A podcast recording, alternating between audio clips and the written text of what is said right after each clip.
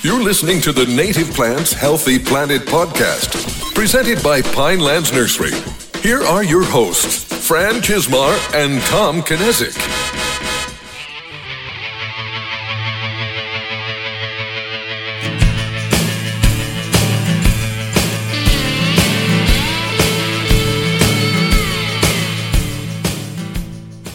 Welcome back to our It's Spring and We're So Busy We Don't Even Have a Topic edition of The Buzz, brought to you by the Native Plants Healthy Planet podcast, presented by Pinelands Nursery. I am Fran Chismar. And I'm Tom Kinesic, and uh, like Fran said, this is episode 53, and it is topicless.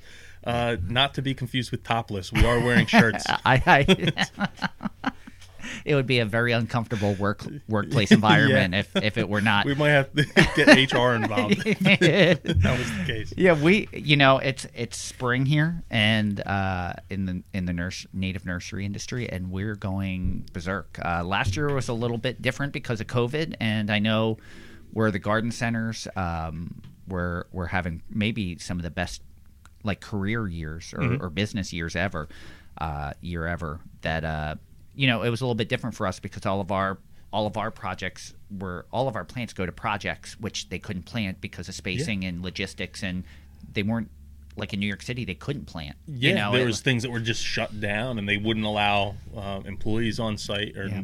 uh, a lot of this the dollars that come to Pinelands Nursery are, uh, I guess, originate from federal funding or government funding in some sense. So a lot of that money was diverted elsewhere. Yeah. and um, but this year is back is with a different. vengeance. Yeah, it's back with a vengeance. So we're so crazy that you know where we we you know we had a, a we always have not a script but like an outline put together which we did but we we were really unable to have time to come up with a suitable topic you know we threw some yeah. things around but that takes some research too and we just you know typically at this point last year we were doing a podcast every other week and Mm-hmm. we'd like to keep it every week but it's going to be probably a shorter this may be the shortest podcast that we've done We've been saying we wanted to have kind of like a housekeeping episode, and we have our normal segments that we usually do during the, during the buzz. So uh, there's still plenty to, to keep everyone entertained. Watch, we'll it will be an hour and a half. Yeah, yeah. Even though I we're like, not be I got short. I got things to do. I got things But, to um, do too.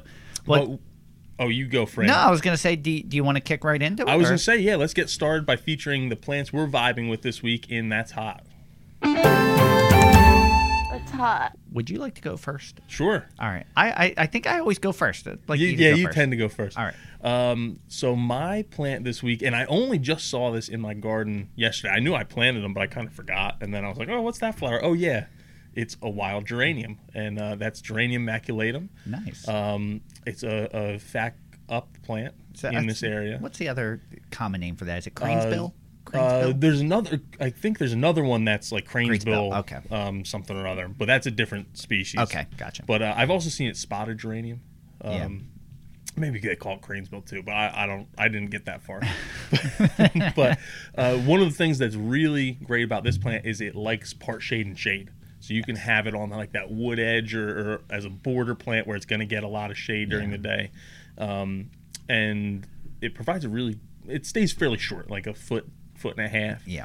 Uh, so it almost works like a ground cover in a way. It's not evergreen, I, I'm pretty sure. No, but no, um, but it does stay low to the ground and gets pretty bushy, but uh, and has a really unique leaf that looks like a weed that's in my garden, garden too.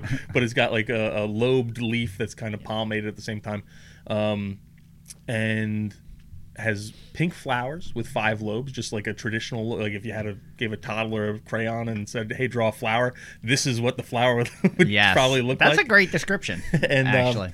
but it's it's still very attractive at the same time. It doesn't get covered in flowers, but it gets enough flowers to make it interesting. Just a great plant for for shade. And my fun fact about this plant, friend, friend, you're really gonna find this interesting. All right, I'm is ready. They would use the whole the whole plant to to boil boil the whole plant and make a tea that would cure diarrhea. Right. well, we're gonna have to put that one to the test. Where, that remains to be seen. I would, you know, I wish, that, like, you could go back to the day where that was someone's main concern. Is I have this issue. We need to let's just boil some stuff Yeah. and find out what will get rid of it. So I'm curious. All right. That's whenever you look up a lot of these plants. A lot of native plants have, and, and invasive plants and non-native plants have medicinal uses Yeah. historically as well. Uh, but I it seems like they all they all like listed. Oh, this will cure diarrhea. them. yeah, you know, but I guess you go back a couple hundred years and, and you use what you had. Oh, yeah, you know, and had that's, to. You know, and that's that's it. You know, and it's I I. All right, we like I said, we're gonna have to put that one to the test at some point. We'll report back on that one.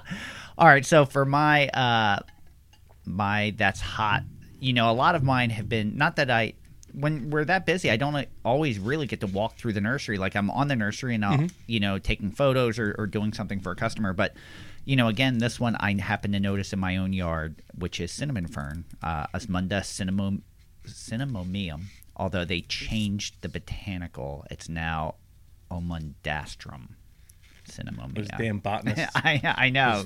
So it's that may be my complaint later on. so um, um, it's it's a facultative wet. Uh, It gets three to five foot tall. Uh, when it when it pushes out, it, it gets cinnamon colored hairs on the base of each frond. Classic fiddlehead. Um, and the fiddleheads can be eaten. And from what I, I've never eaten one, but from what I understand, they resemble asparagus in taste. I've had fiddleheads before. I don't. I think they were ostrich fern fiddleheads. Um, Someone else had collected them and given to me, and I think they were pickled, and they did kind of have like an asparagus-y flavor. And ever since then, this was when I was in college. This is like over ten years ago. Uh, ever since then, I've said, you know what? Next year is going to be the year I go out and get fiddleheads, and I still have not picked a single one. Listen, I could have had them in my yard and I didn't. Yeah. You know, and it's I know they're cinnamon fern, but you know, like always, disclaimer: if you're going to try something, be sure mm-hmm. it is what it is before you try it. To me, like cinnamon fern is one of the easier ferns to ID when they're coming out.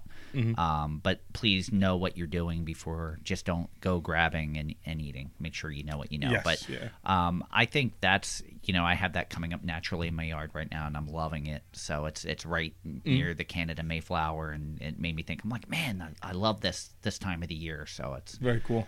Yeah, Is, there any research on if that's an anti-diuretic as well? not that I know of. Not not.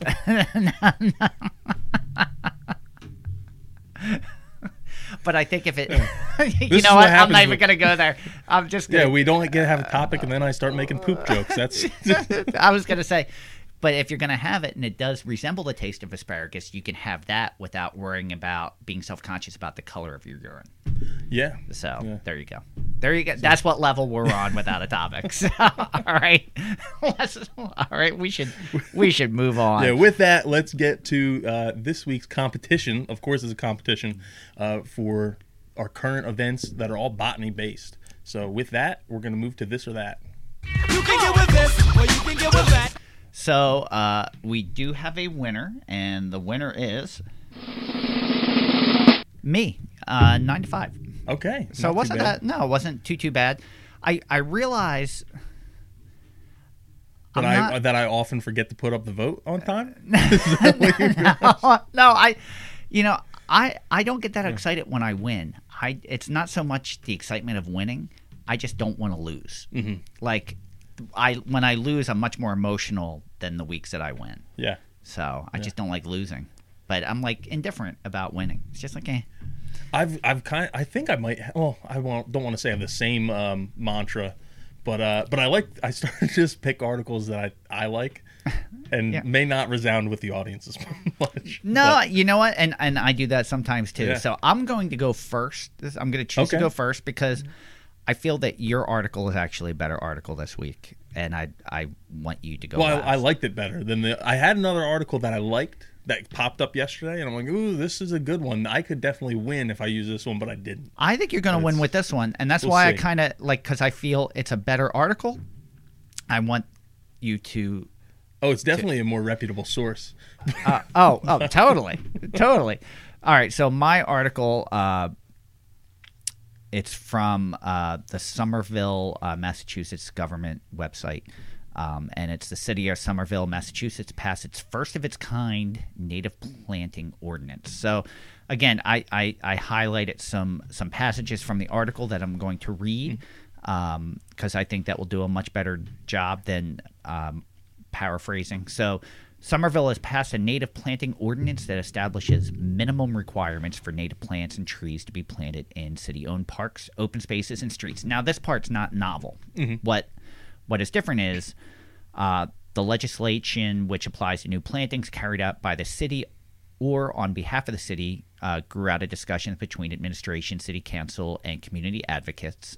It was passed unanimous, unanimously in March, but the ordinance defines native plants and trees as those with origins in North America east of the Mississippi River and requires that native species constitute constitute, constitute uh, 100% of all new plantings in any city owned land or community path, the Green Line Extension Corridor, and riverfront areas, at least 75% of new plantings in city owned parks, and at least 50% of street trees and new plantings in bioswales, plazas, streetscapes, and other city owned property, subject to certain exemptions. But uh, it's believed to be the first of its kind because it includes percentages requirements for planting native species across all landscape types, uh, whereas similar legislation in other cities encourage doing so, but it doesn't really give a specific metric. Like it doesn't say it has to be this much. Like they're actually requiring, hey, 50% of this or 100% of that. And that's, that's really a first. So this is something I'd like to monitor, you know, come back a year from now and see how many other cities Yeah.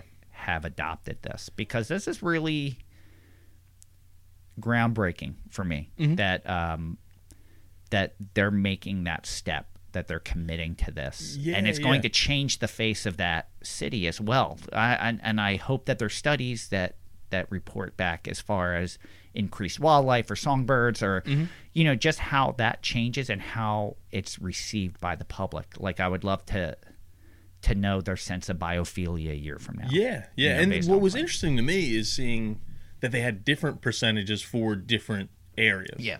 Which I, in my mind, well, why didn't they just make it hundred percent for everything? But it, it kind of makes sense because you figure they probably did the research and said, hey, you know, it's really hard to do hundred percent for this kind of application. So you know, you know, in dealing with with cities, Mm-hmm. I could see where they're thinking, "Hey, in this area, the visibility has to be nothing could be higher than this," Mm-hmm. and maybe there is a there isn't a native option that falls in that category for them, so they have to go non-native for visibility or safety or right of ways. Mm-hmm. Like it is still a city, and it's still a non-native environment but the fact that they're trying to naturalize it is huge especially after what we just talked about with uh, jason smith from nyrp last week so um, I, I felt that this was this was groundbreaking and I'd, I'd love to see where it goes from here maybe Yeah. a year's not even enough because maybe they don't do a lot of planting this year but maybe five years down the road i would love to revisit this and know how things have changed and how many other municipalities have adopted this yeah, definitely.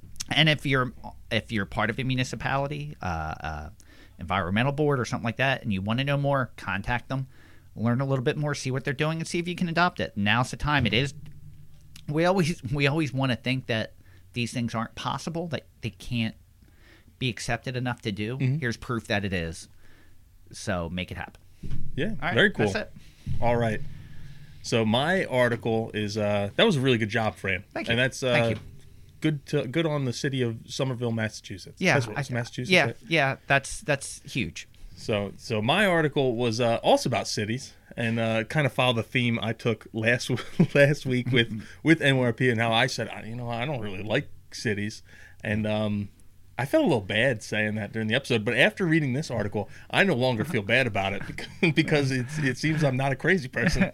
Um, my article is actually titled "If You Prefer City Living Over Nature, You Might Be a Psychopath." Study so, so uh, yeah, that that headline made me feel a little bit better. Now I will put a disclaimer out here. This was published in the New York Post, which uh, if going back a couple episodes, I was saying, hey, make sure you go go to reputable sources. So I, I dug a little deeper on this, and it was actually published in the New York Post about an article that came out in in another paper called like PsyPost or something like that, um, about a study uh, that was done that was published in the Journal of Environmental Psychology, which I didn't. I guess I didn't realize was big enough of a field to have its own journal. Yeah. But uh, no, that's pretty cool that it has That, its own journal. that is awesome. But uh, and I took a couple, couple of um, of uh, segments from the article here, and this was by Hannah Frishberg, easier easy enough name. Um, she is the author there, and uh, I didn't buy the actual study for the, the from online because it was thirty nine ninety five. But I did read the abstract, so that, Yeah. that goes okay. somewhere. Yeah, right? that goes somewhere. Yeah. But uh, basically, this article said um, city slickers are more likely to be psychotic, or, or so says a study published by the Journal of Environmental Psychology, which found a correlation between people who exhibit darker personality traits and a preference for urban over suburban and rural areas. Uh, using crowds, the crowdsourcing website Prolific, researchers at the University of Derby surveyed, surveyed 304 UK based adults on their preferred geographical setting, uh, how connected they felt with nature, and their personality type. The resulting data showed a correlation between socially adverse personality traits like sadis- uh, s- sat- sadicism. This is not good. I'm, Yeah. I'm married to an English teacher. I can't pronounce that. Sadicism and uh, and narcissism, um, and being partial to inner city living.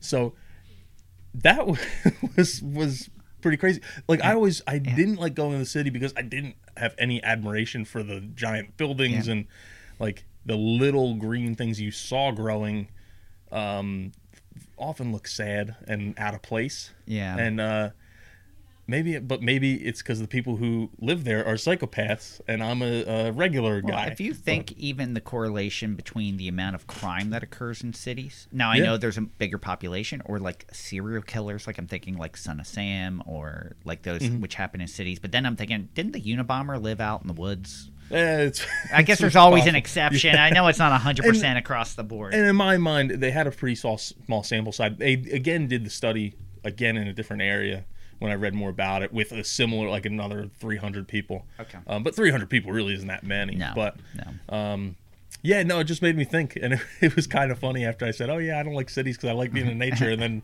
this article comes out like a couple of days later. Yeah, and here I am But- going, no, I think I could live in a city. Like, Yeah. but here's the thing: I think I could live in a city, but that doesn't mean I would prefer to live Mm-hmm. in a city over uh, a more country setting. Or yeah yeah setting. and there there were some other things with this this article that and the study that went into it that um they said they needed to research more as well because it didn't necessarily reflect where people had lived either it wasn't Yeah. like oh they were born in a city and that's what made them this way it was like people lived all over and then it was just where they lived then or Yeah. where they preferred to live is what they looked Yeah. into so uh, they had to find why this relationship existed, but they did find a relationship at least in the beginnings of the study, um, which was published last December. Okay. But they did find a relationship with people who preferred living in cities versus preferred living in, in rural areas.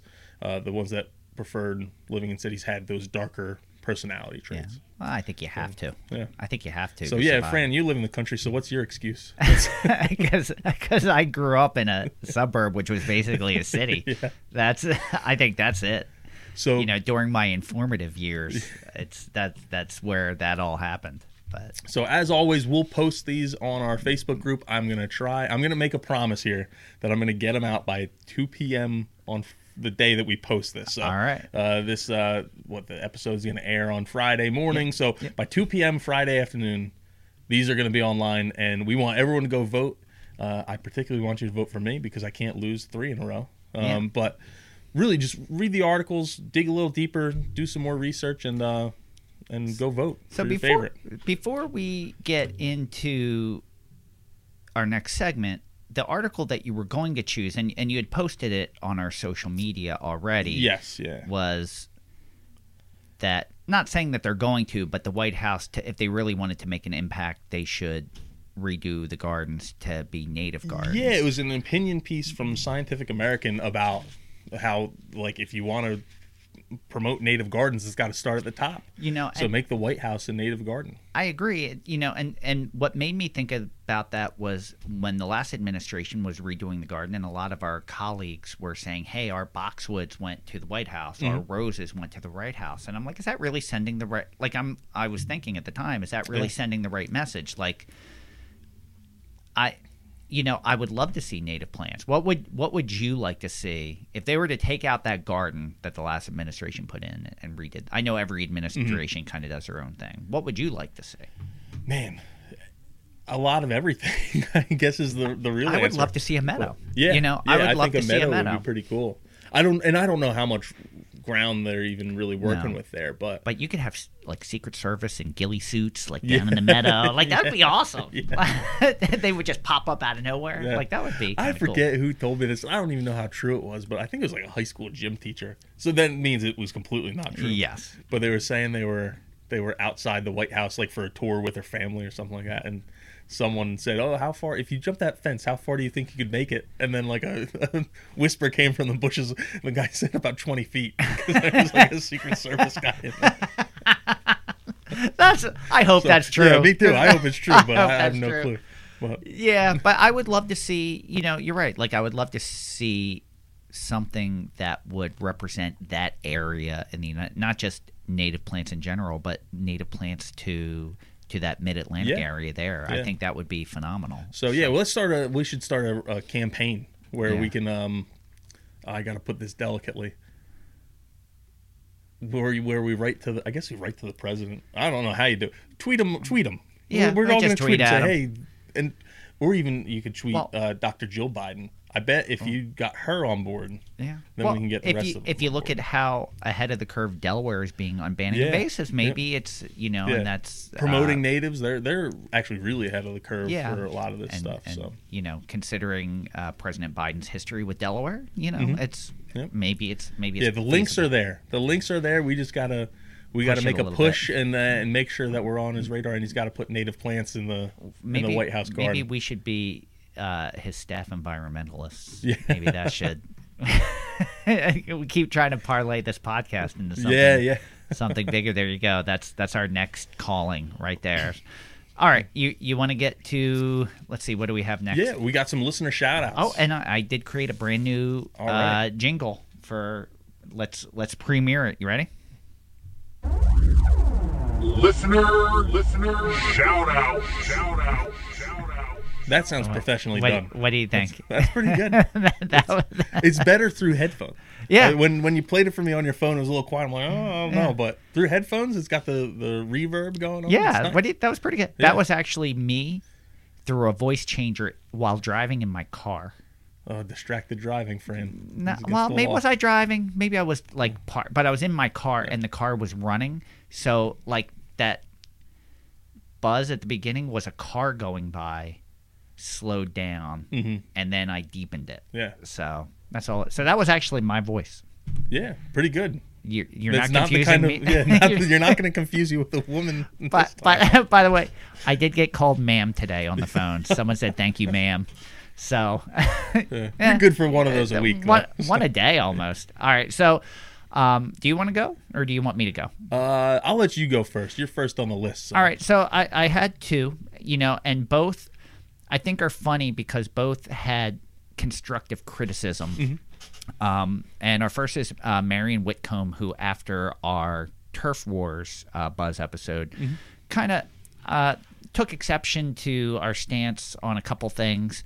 And I have to admit, uh, when I responded to Marion, I was very defensive. And, you know, for as much as I love getting the criticism, it drives me crazy. Mm. Yeah. It really does because I realize you can't make everyone happy. Like for as much as you want to, Mm-hmm. like, and what's hard whenever you're doing something creative, You want you- people to like you it. want people to like it, but for every person that says you guys are great, you get someone that go, yeah, you're not that great, you, you know, and you have to try to strike a balance. You want to stay true to yourself and do Mm-hmm. what you know your vision was, and do what your vision is and who you are, Mm-hmm.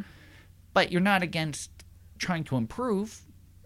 But you can't make every change that everyone asks you to make because then you're not doing your vi- you know you're you're changing it for one person or Mm-hmm. Yep. a small demographic instead of what you're you know I, I feel like if we stuck stay true to what we're trying to accomplish we will have our best results Yeah. so Yeah. but not saying we're not above listening to it or but it, it kind of drove me crazy Yeah. so um And that I- was particularly she was talking about dandelions, right? dandelions and um, and mosquitoes. Mm-hmm. And um, my response back was defensive, and her response back was was uh, extremely uh, nice. And and I did respond one more time. So it, I was happy that even though I got a little defensive, it ended with a very constructive, Mm-hmm. nice conversation, which is what we keep saying. You have to have both sides of the argument and the conversation. So I'm happy that someone said I disagree with you. Yeah. This is my side, and I could say I don't know that I necessarily agree. This is my side, and then for us to both kind of respect it at Yeah. the end and, Yep. and walk away and feel okay. And I'm, that's what we've been preaching, and it was nice to, to have that kind of interaction Yeah. with Oh, one of our listeners. Definitely. Um, the other one was a, a five star review um, from uh, Teeny NCC on Apple Podcast, who it was a five star review that had a Um, it was a five star uh, review that said they were starting from the beginning and they hope that I've gotten better because I'm not a good interviewer and for me to please let the guest speak. So, and it's not, they're, they're not the first listener that has said that. So, I, you're right. And, and that's my personality. Like, I, I have said I was voted most talkative in high school, and, you know, I'm still pretty, you can, you Oh, can yeah. attest to that. Yeah. I'm still really talkative.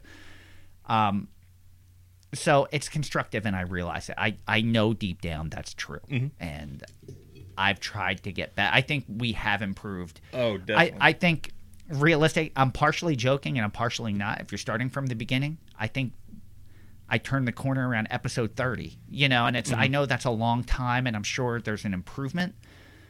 You know, to defend myself a little bit, I think some of that is we were doing it by phone and Oh, not yeah. Zoom, and it's hard to judge when someone's done talk because you're you're speaking with someone and they just take unnatural pauses, but they're not done. Mm-hmm. Yeah. and you step over them, and and sometimes you do have guests that aren't as talkative, and you kind of feel like you're you're trying to pull it out of them a Mm-hmm. little bit. So, I know there's some of that, and some of me just being excited.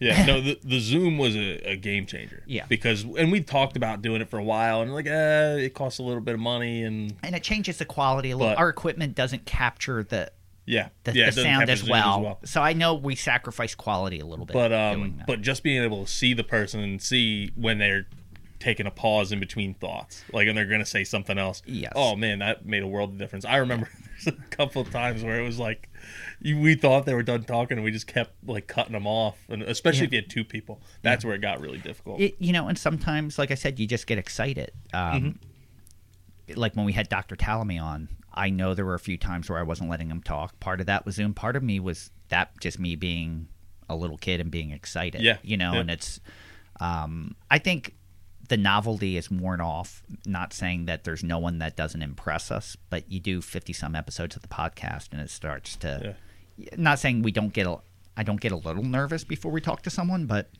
not in the same way mm-hmm. Yep. like I kind of feel like some of the early conversations I'd sit here going, I can't believe I'm doing this. I don't feel like I'm part of. I should be a part of this conversation. And now I'm like, I, you know, I can hang in there. Yeah. I- like Oh yeah. You know, I deserve to be here to at least have this conversation. Mm-hmm. So.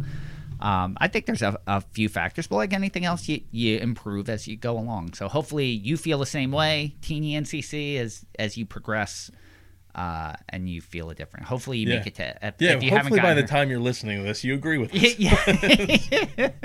I hope so. You So know, in, it's in June of 2022. you know, but it's you know, and hopefully we continue to improve a as we go along Mm-hmm. Oh, yeah. too. So it's it's a it's a it's a learning process. You know, and you know, and sometimes I just am a bad guest or a, a host. I'm a bad interviewer. Sometimes I I know it. You know, it's it is what it is. Yeah, Sometimes, yeah, everyone has on days and off. Yeah, so mine was uh was another member of the Facebook group, but not because of what he does on Facebook. But um, Patrick Gilliam, which I hope I'm saying your last name right. Uh, but he picked up some plants over the weekend, and uh, I just happened to be there when he was picking up, and I got to talk to him a little bit. Very tall, taller than I was expecting. Taller But- than you? Because Taller- you're pretty no, tall. yeah, definitely taller than me. Oh, that's So, tall. Yeah, so very tall. But um, it's always nice to meet people face to face and and talk a little bit about plants and life and just how things are going. So um, I I'd met him a couple times before, but I just never put a, a name with a face Yeah. until this weekend. So it was nice to actually meet him in person. Awesome, awesome. That's very cool. I, uh, you know, I guess I should shout out too. I was speaking with someone today who called in. That's a new customer, and they've never dealt with us before. And as we were talking, he was like, you know, it's very weird talking to you because I started out as a listener to the podcast, and that's how I learned about your nursery. So after listening all this time, it's weird to talk to you. So his name if it's you know I don't remember his name, but if it's the same as what showed up on the caller ID, if he was using his phone, it was Richard McCracken. So hopefully uh, he's listening and hears us. Yeah. And, and it was very nice to interact. We always get a lot of a lot of our customers are listeners, and it's always nice to get the kind Mm-hmm. word that hey I listened and and it was good to hear. So Yeah, yeah, so at least it, it's it's nice to have that little affirmation. definitely, definitely. So all right. So- So what what's next? You want to do? There is one one call. I was One- hoping we got the skip questions this week, but if we got a call, we got to answer it. That's what we said. we we do have one. I want to ask you a bunch of questions. And I want to have them answered immediately. It's a simple question. Um, no, I didn't hear you. What was your question? And Fran, before before we get started here, if if you're watching the video, you're probably wondering why I'm like looking down and and maybe you can even hear this, but I had like a little hangnail or a little chip in my cuticle and I bit it and I'm bleeding like crazy. do you need do you need to take a, a, no, a I'm, second? I'll be you okay. good? I'm using these packing peanuts that I found on my desk. We have these bio biodegradable packing peanuts made out of cornstarch that that I guess make a good uh I was like flicking with my fingernail and then I bit it Band-Aid. and uh, yeah, it didn't work. So All right, so I think our next caller pretty much needs no introduction at this point. At you know, please, I, it, you know, for a while the the question and comment line was really picking up, and and everyone was using it. It's kind of tapered off a little mm-hmm. bit. So remember that we do have the question and comment line. Please call. I know everyone loves to hear Saul's phone calls, as do we, but we would love we would love to know that. someone- yeah, we, we that- want someone who maybe has a little bit more of a of a, a knowledge base, I guess. Who's, Yeah. we don't have to spend so much time going through weird references. weird and- references and- and, picking out yeah. everything that's wrong um, with the phone calls. but but you know, just remember if you have any questions. I know everyone throws a lot of these questions out in our Facebook group, um, but we would love to. We can get a little bit more in depth and spend a little bit more time if if you leave your questions. Yeah. uh, Oh, on yeah. a, I know some people are self conscious and don't want you know they don't want to hear their voice on the air. I I understand that, but it was weird just getting used to hearing my voice on the air. So, but Uh, you can always use a voice changer app and, You and call a- in disguise. uh, Doctor Evil, that is your next. You know, we we haven't gotten another phone call from you. Next phone call, we want a voice changing app. you you need this to at least sound like Batman when you when you call. All right, you ready for the question? I'm ready. All right. Sowing the seeds of love, seeds of love. I love the whole music these fellas have. It's so good. I, ho- I hope they have the seven second delay because sometimes there could be some some foul language. Wait, am I on hold now? Am I on the air with the boys? Thank you. Hello uh, to Thomas, uh, the English Muffin Man, and of course uh, my good friend over the years, Pam Balam, uh, the Answer Man. So, uh, fellas, we were talking uh, briefly uh, uh, about uh, overseeding on a lawn, and I have moved, as you guys know, with your influence, Pam, up there in that noggin of yours, the smarts, and Thomas, you're no slouch either. I, I don't believe anyway. So, uh, we are talking now about overseeding my, my property, which has uh, tremendous acreage of, of what we call the old turf grass. Uh, so I was talking to a good pal of mine in New York. He's in the garment district, and I borrowed from him a big Singer sewing machine, and uh, we were dragging it through the tunnel on a truck, and and when we got into New Jersey, it fell off. So, fellas, I was wondering if perhaps uh, t- Thomas, you you know how to do these things. If I could borrow a truck from your farm there, and we could put it back, and then we could overseed uh, my lawn, um, uh, because when I got it onto the the trailer, I kind of hurt my shoulder a bit, and I'm not quite um, up to the task, if you will. Now, Pam, I saw you interviewed on, uh, I believe it's called the Hello America with the Joan Lunden, and I like her very much, and I thought she did a very good job with you. And I was wondering, is she related to Gene London?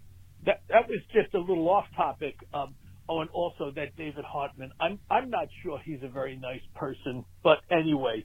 So I'm I'm I'm rewilding my lawn. Uh, Pam, you had told me I should do that, and I was wondering about the um, if there's specific seeds that I should be using um, for for for the the, the seeding and and the the riparian buffer, which also raises a question.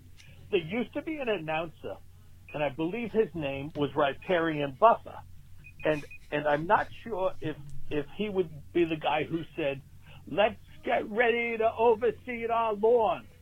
So, uh, fellas, I've given you a lot of topics, and uh, you know I'm a fan of the program, and I, I look forward to hearing from you. Uh, my name, of course, is Saul, and I'm gardening here uh, on my estate in New Jersey, and I could use a little help, Thomas, uh, my friend the English Muffin, with a truck, perhaps.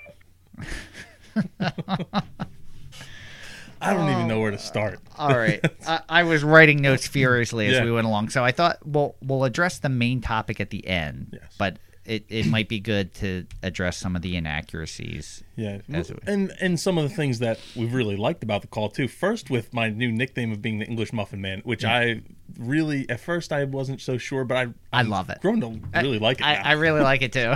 I've used it in the podcast descriptions. Tom Tom, the English Muffin Man. But what's mine? Pam. The, Pam Pam the Answer Man. or I was don't know. Pam the Lamb? He was saying Pam the Pam Lamb. the Answer Man. I like the Answer Man though. Yeah. That's. I don't know if I'm really the Answer Man, but I kind of like that Yeah. nickname. So, but I love how he still thinks this is terrestrial radio, Yeah, uh, I don't know what hold music he was listening to. and Uh. that he's wondering when he's on air because he's leaving a voicemail that we play on the air. So it's And what was the song he was singing in the beginning? Did you? did you- "Sowing the Seeds of Love" by Tears for Fears. okay, You don't know that song? I don't. I guess I don't.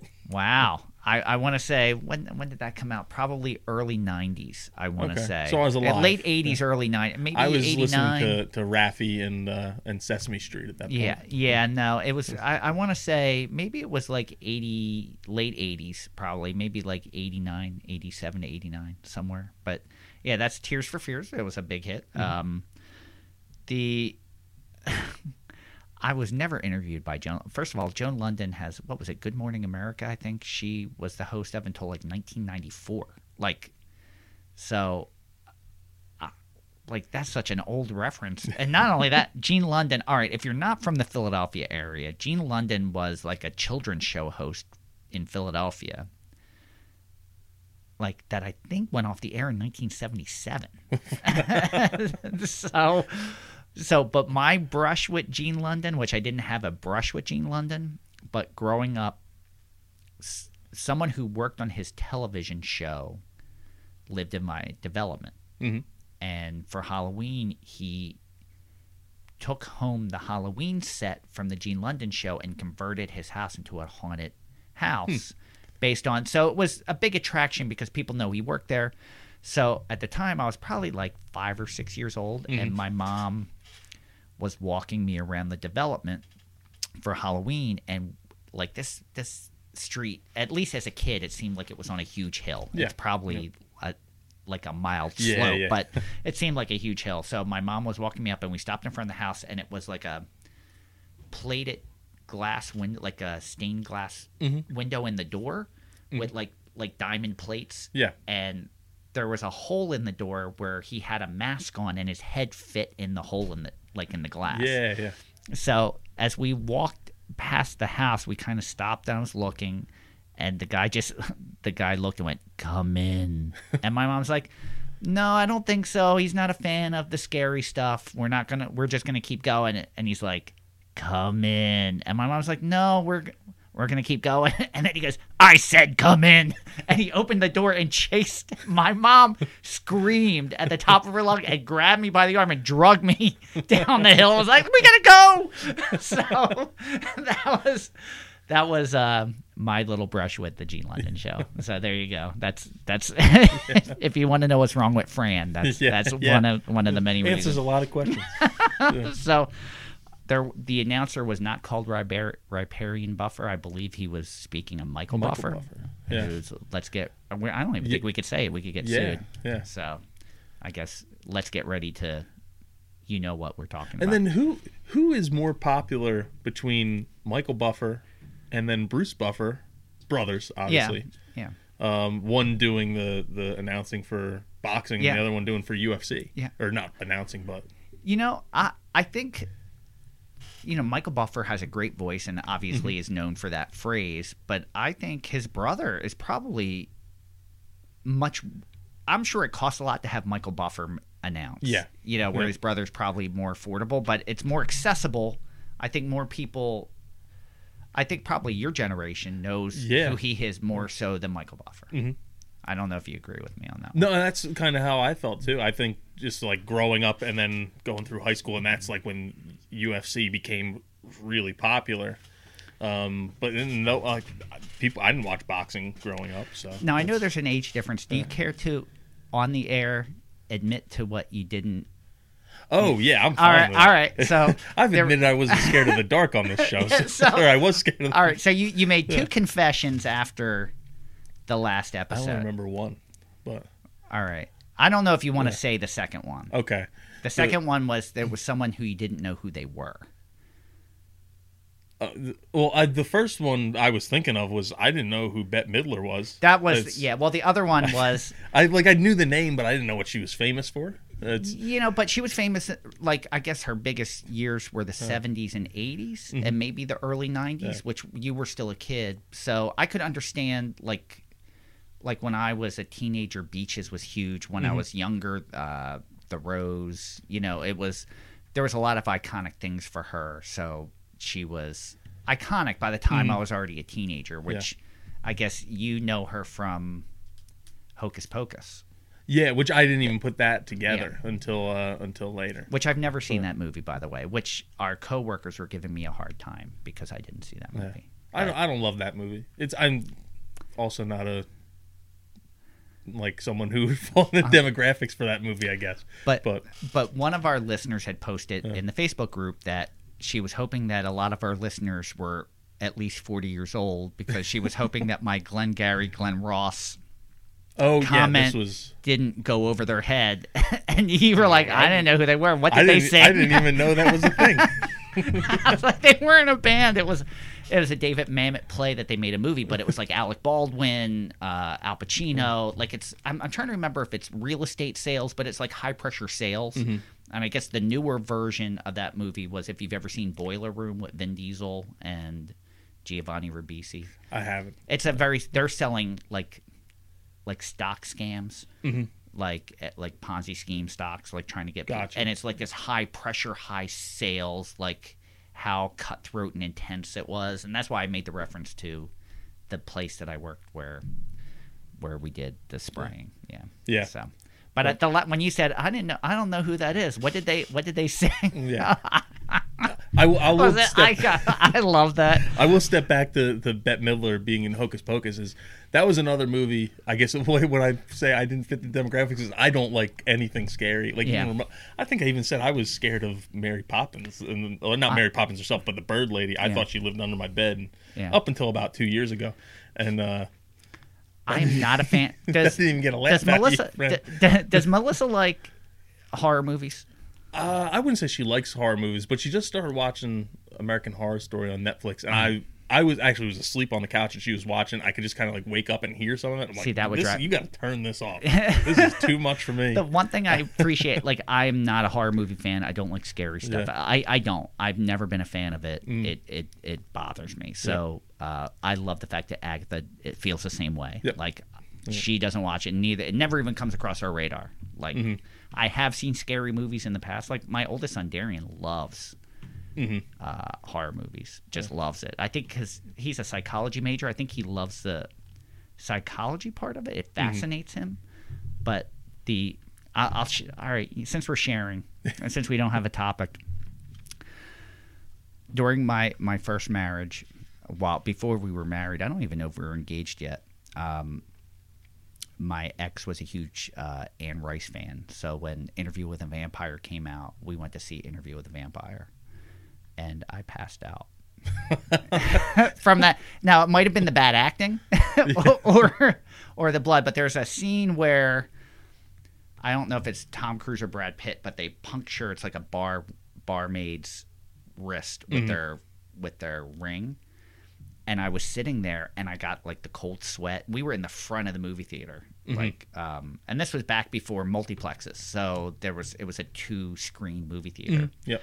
uh, in in Philadelphia, and I started to get the cold sweats and I started to get like a little woozy. So I'm like, I think I'm gonna go get some air. And as I'm walking up the aisle, like I started getting tunnel vision, and I hit, and it wasn't a crowded theater Yeah. But I hit the double doors and I like like I'm like I don't feel good I don't feel good and I rushed out and I pushed open the doors and I passed out. So I came to leaning against the wall and I ripped a movie banner down and it was lying over top of me. And they the lobby like th- to the street it was in a like a strip mall. Mm-hmm. It was all glass. There was no one in the lobby there was no one in the concession stand no one walking by no one saw this. Mm-hmm. Like i passed out i there's some banner like i'm moving it and i'm like i need to you know go throw some water in my face. So i went to go into the the bathroom and the one wall as you go i was still foggy was a mirror. Mm-hmm. Like the whole wall was a mirror. So i thought i was walking into the bathroom but i walked face first into the mirror and i passed out again. So i came to flat on my back in the bathroom and like I- i was no one was in the bathroom no one witnessed any of hmm. this so i kind of like sat down for a second. I, I washed my my face, my hands, and just kind of I'm like I need like something with sugar, soda. Like no one came to the concession stand. I stood there forever. My ex never even came to look for me. Like I, I came back in, and she's like, "Where have you been? Like what's going on?" I'm like, "I just passed out twice." and she's like, "You want to go?" And I'm like, "No, I I got to sit down." And I just kind of put my head between my legs, and just that was there. How's that for embarrassing? Interesting. Yeah. Yeah. Did you Oh, ever hear that story? I, maybe at some point. Okay. I don't remember. But I don't know who Anne Rice is either. But we should be we should get back to plants. All right, yeah, let's. All right, so, um, well, all right, so Saul called about drill seeding or seeding is lawn. So obviously, you're not going to use a sowing machine to yes. to, To, sow seed. to sow seed. It's a different kind of sowing, but you can. There is a drill seeder Mm-hmm. where you can. It basically inserts seed into the Yeah. into the ground. So. If, if you're seeding a large area, you may want to look into that kind of equipment too. But there's a lot of prep work. You may want to go back. We had a whole um, episode, Buzz episode, where we had calling questions. Uh, I think it was uh, Lori Cleveland or, or Carolyn Klauba. It was someone from the Sourland Conservancy. Someone else actually called in, and and uh, you may want to go back and listen to that episode because we really did go in depth. Um, but you're not using a sewing machine. Yes. Yeah. yeah. But for seed, that's there's no magic seed mix that we can say across the board, Saul. You you, you really have to look at your area and like we always preach, right plant, right place. Mm-hmm. Um, you you really, if you're not sure, if you can identify locally what's around that's native, you that's a good starting place. But you really need to know your soil type, the hydrology.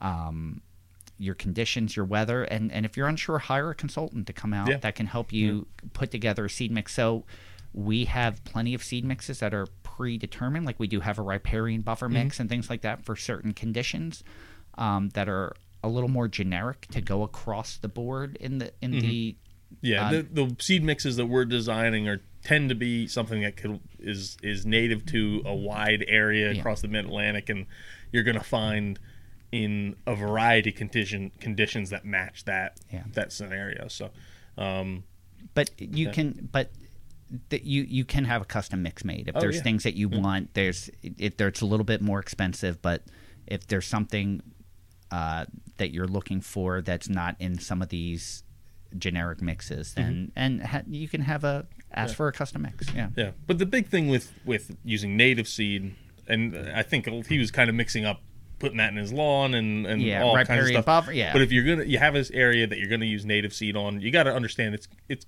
it's almost a shotgun approach. You're putting down a lot of material.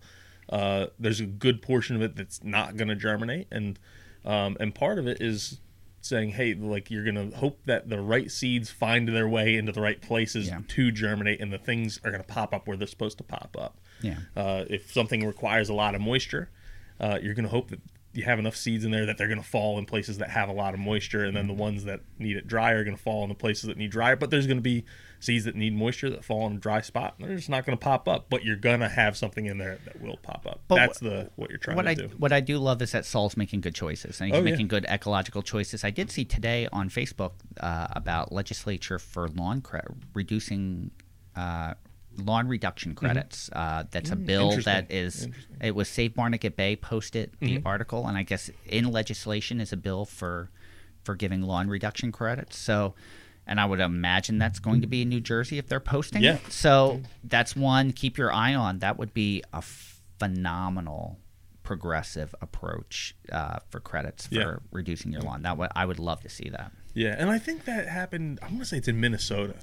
Uh, a couple years ago. I'm I might be misremembering. It was something that just it's pops up on on Facebook and and social media all the time. That hey, look what Miss- Minnesota did. But it was actually a couple years ago that they did it. Yeah. I'm pretty sure that's what it was. But yeah, Awesome. Awesome. All right. Uh, next, uh, I haven't done this in a while, but I have. I I I, I do have a complaint. So and I always try to keep it to a minute or less. So we kind of touched on it earlier with the reclassifications of plant names. Have I have I complained about this already? you you may have, but I'll I'm, let I'm thinking I may have. you know, we always say that common names are so many common names, and they could be area specific that we really live and die by the botanical Mm-hmm. names. But when you change the botanical names, it's not like everyone gets a report that says, "Here's the new botanical Yeah. name." Um, it just kind of gets changed and it gets rolled out. It may take some places three to four years to change Mm-hmm. the name, and then you change it, and people don't know what it is. It's really hard to to educate because there's no education behind it. It just kind of yeah. gets thrown out there. So it's when you live and die by something and it changes all the time. It's it's hard to to keep people on board because they don't know. Especially like we've had red chokeberry. Not only did they change the genus, they changed the species. Mm-hmm. So it went from Aronia um, arbutifolia to Photinia pyrifolia. Like people see that and they don't know what that is at Yeah. all Oh yeah. you know, and it, it makes it really difficult. So if I'm not against changing the name, there really needs to be some sort of standard rollout, I think, for the name change. And I don't know Mm-hmm. how to do that or how it would be, but it's that those classification changes are very confusing to a lot of Yeah. people. And if mm-hmm. I've complained about this already, I apologize. Yeah, well, we, we still see Scirpus come up, and where a handful of those have moved to Plectus. Yeah. Uh, I'm trying to think of some of the other Well, ones. well, Scirpus validus is Schoenoplectus tabernaemontani. So it's it's really difficult. Mm-hmm. Yeah. But you know, and and you'll send someone an order confirmation. They'll be like, "I didn't order this. What is it?" And you're like, "Well, it's, the name's been changed. It yeah, says." and it seems like a lot of the eupatoriums have been reclassified lately, and you have Eutrochiums and con- conoclinums and Yeah. all kinds of stuff. So, yeah, it's uh, I I understand the the reasoning, but I- it's a pain in the neck. yeah, yeah. I don't know what the answer is. Yeah. I'm not saying to stop doing it. I'm just saying I wish there was some kind of universal rollout Yeah. where everyone knew. But it's you know everyone provides information in a different way. Like and even sometimes you find out about it through backhand channels. You know, and it's Oh yeah, that's what makes it difficult. Like you're reading about it and it's like this happened six months ago. Like we didn't know. It's Mm-hmm. not like you receive a notice. yeah. You know, and that's what makes it difficult. Yeah, So- it's it's really when people start asking for something that you haven't heard of, and then you look it up, and you're like, oh, that's what it is. oh, that's what that is now. Yeah. When did that happen? You know? I gotta after we're done, I gotta tell you another one that I just came across today or yesterday. So All right. One of the viburnums. and it's hard like if you put out literature like like our catalog only comes out every other year and if you put it out and there's a name change then it's invalid Yeah. immediately Yep. you know it's really hard uh, you know and we're, you try to be you know maybe the answer is it's it's all digital and not print i know a lot of people love holding that print catalog but um, it's really hard to stay up to date with it so um, you want to do a pod deck Yeah, let's do it. so we are we're actually sh- this is one of our shorter episodes. We're about 50 53 54 minutes in. This may be our shortest episode in probably like 3 months. Yeah, in a whi- So in a while. We're going through it pretty quick. I got to say, all right. And I remembered the pod deck cards Yeah. this time. Barely. Just in just. I, just in I would say while it is going to be one of our shorter episodes, it's definitely not of one of our uh, one of our least uh, or less chatty episodes. No, sure. you got some really interesting information. none of none of which is about plants. well, it's- some of it's about plants. it you about know, plants. if you if you're have an upset tummy, you should go boil some, Some, uh, uh, geranium, geranium. maculatum. There, there you go. Or if, Maybe uh, it'll help. all right, all right. Let me let me get a pod deck card here. See our pod deck cards. Comment on industry gossip. I don't know that I know any industry gossip right now. Do you? Yeah, not not that I can think of. Um, no, I can't. You know what? No, we're not going to do that one. Let me let me find something else here. We're not a very we- gossipy industry. I thought we did share a time saving tip, didn't we? I don't, I don't remember. All right. Allow You're the keeper of the cards. So. All right, morning inspirational pep talk for your listeners. Like what we do, or, or, Or no, giving we're, them a pep we're going talk? to give them a, a morning Every- so every morning I look at myself in the mirror and say, "You are strong. You are capable. you are kind." Is that from a movie? Am I like Uh, just like completely misquoting is a that Al? Franken with Stuart. Was it Stuart Smalley? Oh, I no. I don't know what that is. I don't know who either of those people are. Either I'm really dating myself, or or I'm really dating myself. I'm yeah, all right, because I'm sure that's from the early '90s. So, no, I think for here's here's my morning inspirational pep talk. I I honestly feel that everyone's everyone has a responsibility to take care of, of our ecosystem and our environment. But everyone's participation, unfortunately, is voluntary. Um, start wherever you can start. Start however small you start. It makes a difference. Everyone's eyes focus at different rates. So, um, you know, there are people that are vegan that started off as vegetarian, like were meteors for a long time, went to vegetarian, went to vegan. Like, it different stages of your life, things come into focus at different times. So, what you're doing does make a a, a difference, regardless of how much or how small.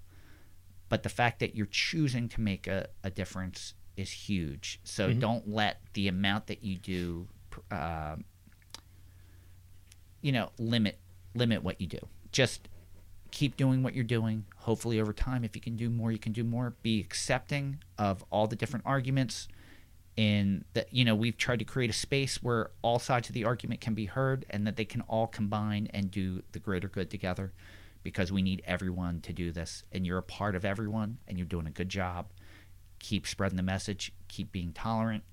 Keep being accepting, and it's just going to continue to grow. Mhm. It's where we're at now especially with our community and, and the podcast and the education and the information from where we were a year ago is huge but it didn't happen overnight it, gr- it happened slowly you may not even noticed it was changing but it changed Mhm. like now there's a visible metric that you can go through and measure and see the difference so keep being a part of it keep doing what you can do it sometimes you're going to be able to do more than other times but keep doing the right thing we're on the right track it's helping Mhm.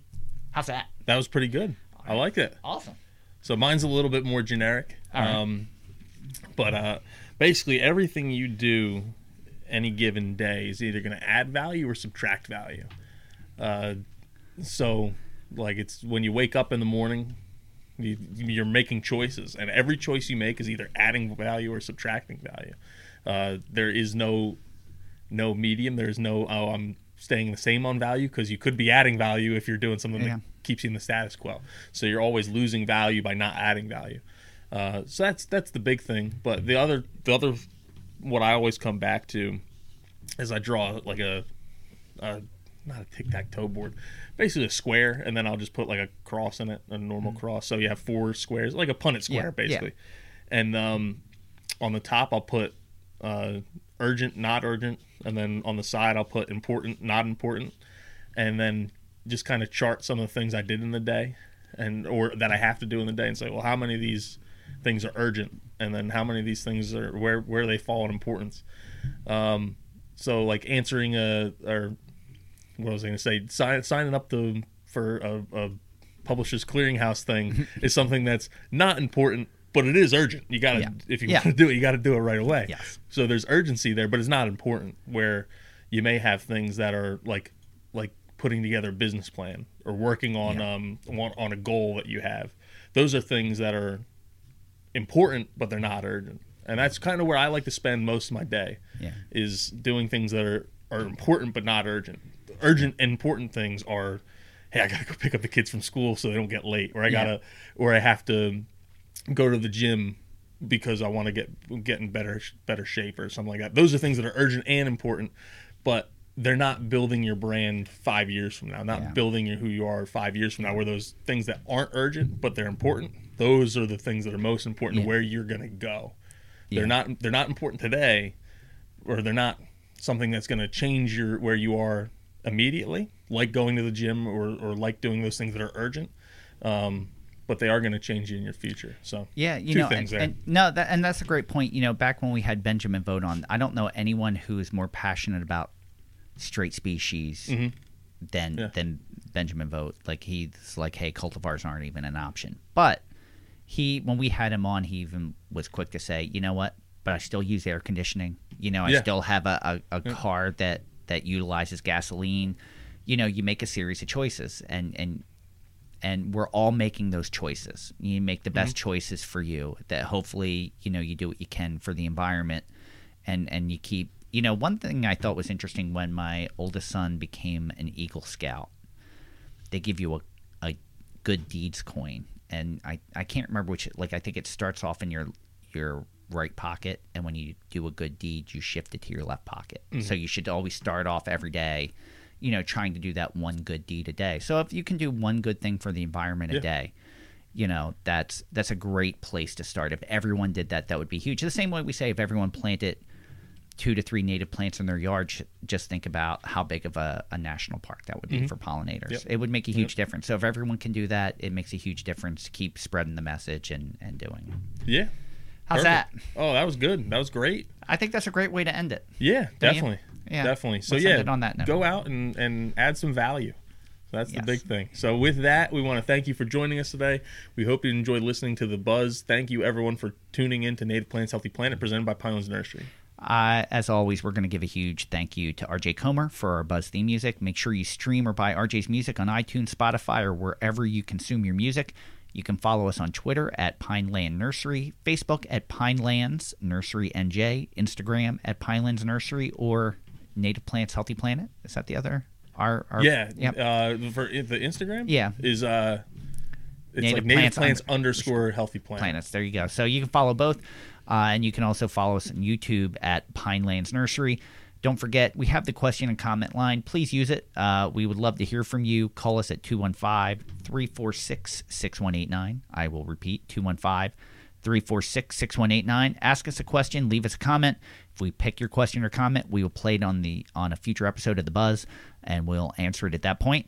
Let's not forget our uh, Native Plants Healthy Planet Facebook group. I think we're up to 376 members, so it just keeps growing and growing, and I love it. And we can keep the conversation going over there. Yeah.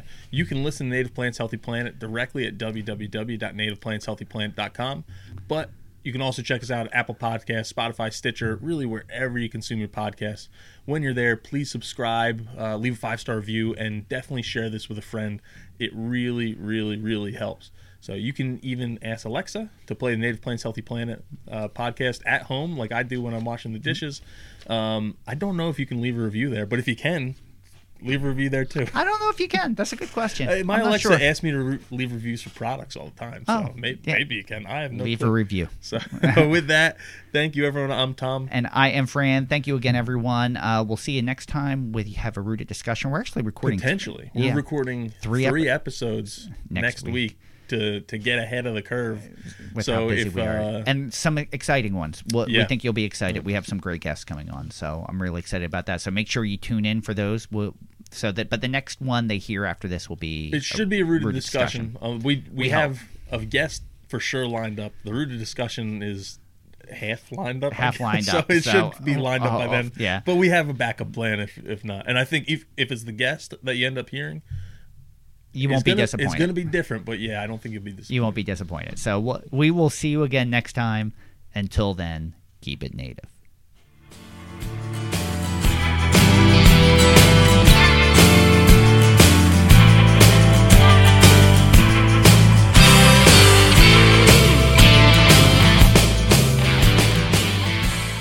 Thank you for listening to the Native Plants Healthy Planet podcast, presented by Pinelands Nursery. Remember to like, share, follow, and comment.